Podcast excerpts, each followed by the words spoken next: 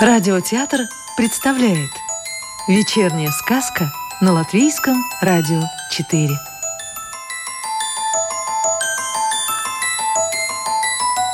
Добро пожаловать в мир сказок о цветах латвийской писательницы Анны Саксе. В переводе Анны Гогель А случалось ли вам когда-нибудь слышать, как разговаривают цветы? Мне, признаться, нет – пока случайно я не подслушала один разговор. Однажды, ранней весной, я засиделась допоздна. Мне хотелось непременно закончить начатую работу. Когда я поставила последнюю точку, уже занималась заря. Я открыла окно и уселась в кресло, чтобы отдохнуть и немного подышать свежим воздухом. Вдруг в саду зазвучал тоненький голосок, похожий на хрустальный колокольчик – «Доброе утро!» — обратился он к кому-то. «Салям алейкум!» — отозвался сначала один голосок, а потом эхом зазвучали и другие. «Нихао! Охайо! Соббахеир!» «Вы, наверное, чужестранки?» — спросил удивленный хрустальный голосок. «Я цвету здесь впервые». «И я! И я! И я!» Зашелестели и другие голоса со всех сторон. Будем знакомы. Я подснежник. А я Форстериана. Откуда ты попала сюда? Из далекого-далекого края, что зовется Узбекистаном. А я Форсайтия, хотя там, где я родилась, сначала меня называли Ци-Цин. А откуда ты родом? Из Китая. А я персидская сирень. Я магнолия, и я из Японии. Вы и в самом деле все издалека, прозвенел подснежник, как будто знал, где и как далеко находятся все эти земли. По обычаям нашего сада, каждая из вас должна рассказать историю своей жизни. Форстериана – Тысячу лет тому назад в одной ложбине у Зеравшанских гор жил Чебан Сабирджан. Он пас стада овец, которые принадлежали богачу Хамиду. А сам Сабирджан был беден. Все, чем он мог похвастаться, это сильные руки, самодельная дудочка и семь прекрасных дочерей. Однажды младшая красавица-дочь Форстериана принесла ему обед – Саберджан выглядел очень усталым, и она захотела порадовать его прекрасным танцем и песней, которую недавно сочинила сама. От танцев и песен щеки Форстерианы заолели, как цветы, а глаза засияли, как звезды. И хотя ей было всего лишь 10 лет, ни одна принцесса не могла бы соперничать с ней в красоте. Но злая судьба в этот роковой час подослала в горы злобного богача Хамида. На быстроногом коне он объезжал свои несметные стада овец и увидел издалека танцующую форстериану. Он остановил коня, спрятался за кустом и долго любовался грациозными движениями девочки. «Ах, отец, я хотела бы всю жизнь танцевать и петь на радость людям!» Воскликнула Форстериана, когда закончила свой танец. «Но, дитя мое!» – покачал головой пастух. «Ты дочь бедного чебана, и у тебя нет ни шелковых нарядов, ни дорогих накидок, как у танцовщиц». Хамид поджидал девочку. И когда Форстериана бежала по тропинке с пустым кувшином домой, он схватил ее и увез в свой дворец – Прекрасную черноокую форстериану бросили в башню, где сотни таких же красивых девочек ткали пестрые ковры. От рассвета до заката они сидели в пыльной мрачной комнате и трудились, не покладая рук. От тяжелой работы даже красота их блекла.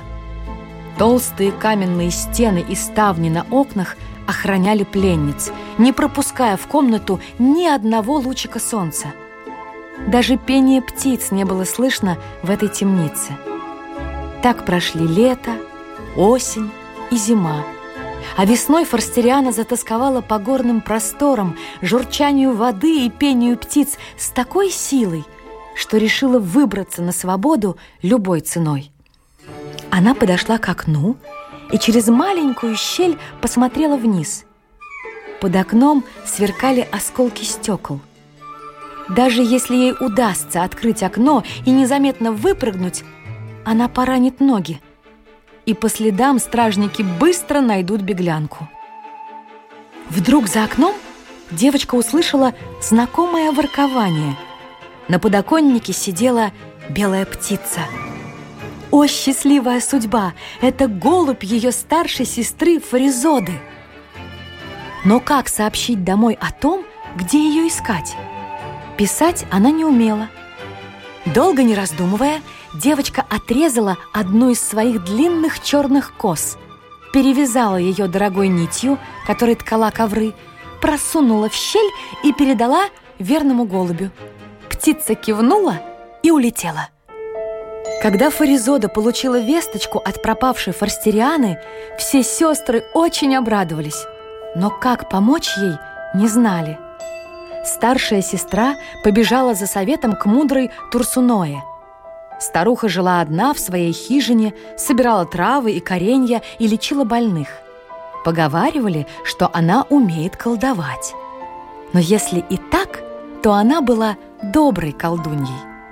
Турсуноя выслушала Фаризоду и сказала, «Получить свободу будет нелегко.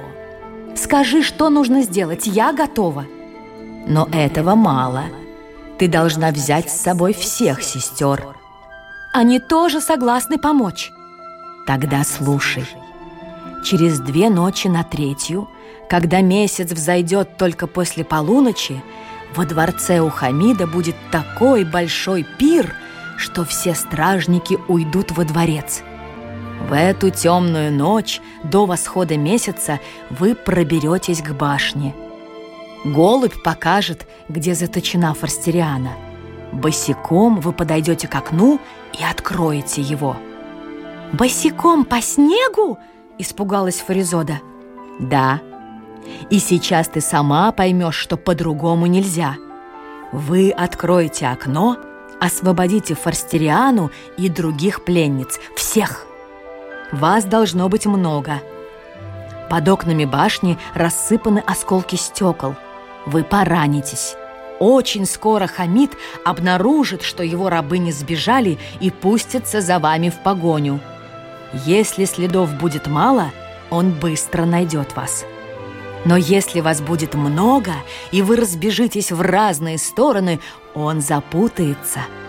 Пока он будет метаться из стороны в сторону, вы успеете забраться на такие крутые склоны, где ему вас не нагнать. Фаризода сделала все, как учила колдунья. Ночью во дворце все веселились, и в темноте никто не заметил, как сестры подошли к башне. Они открыли окно и позвали Форстериану. Друг за дружкой все пленницы выпрыгивали из окна, торопясь на свободу, и даже не заметили, как поранили ноги. Они бежали без оглядки в горы, оставляя на снегу следы – Силы покидали их, но девочки не сдавались. Когда они были уже у самого склона горы, позади послышался топот копыт. «Хамид гонится за нами!» – закричали сестры. «Мы должны разбежаться в разные стороны и не останавливаться!» Девочки мчались, словно ветер подгонял их. Форстериана устала, болели ноги, но она продолжала взбираться в гору, пока последние силы не иссякли и она не упала. Внизу громко хрипел разгоряченный конь. Разъяренный Хамид изрыгал проклятия и дергал коня то в одну сторону, то в другую, пока тот не споткнулся о камни и не сбросил всадника на землю. Хамид злобно кричал беглянкам вслед, что утром он снарядит в погоню всех своих слуг. И когда утром целый отряд прискакал на заснеженную возвышенность, вместо следов – они увидели бесчисленные красные цветы, которые расцвели за ночь на белом снежном покрывале. С тех пор тюльпан со склонов Зеравшанских гор называют форстерианой.